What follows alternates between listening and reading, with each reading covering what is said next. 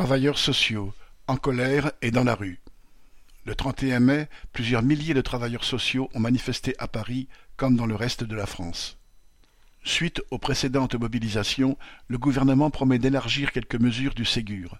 Ce serait 183 euros de complément de traitement indiciaire pour ceux de la fonction publique, complément pouvant être supprimé ou réduit à tout moment.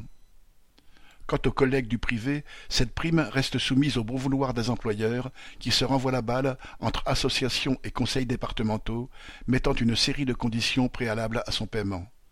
Dans certaines structures, comme à la Croix-Rouge, la prime est promise, mais toujours pas versée.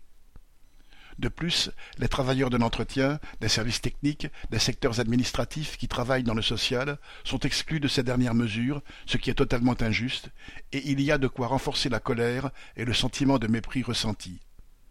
Les syndicats CGT, FO et Sud ont refusé de signer l'accord, qualifié de revalorisation en poudre de perlimpinpin. Comme le disait une travailleuse qui prend en charge les migrants à Roissy, Comment bien s'occuper des autres quand nous-mêmes, avec nos petites payes, avons du mal à assumer le bien-être de nos enfants?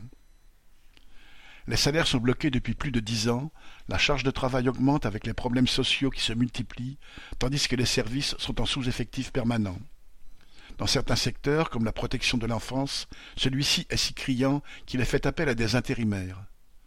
Pourtant tout le monde sait que le travail avec des enfants en difficulté nécessite une stabilité pour établir des liens de confiance.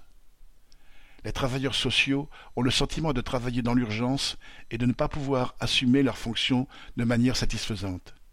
Ils ressentent le mépris des directions et cela suscite de la colère. Il faut des embauches pérennes et, avec les prix qui flambent, une vraie augmentation de salaire d'au moins trois cents euros. Correspondant Hello.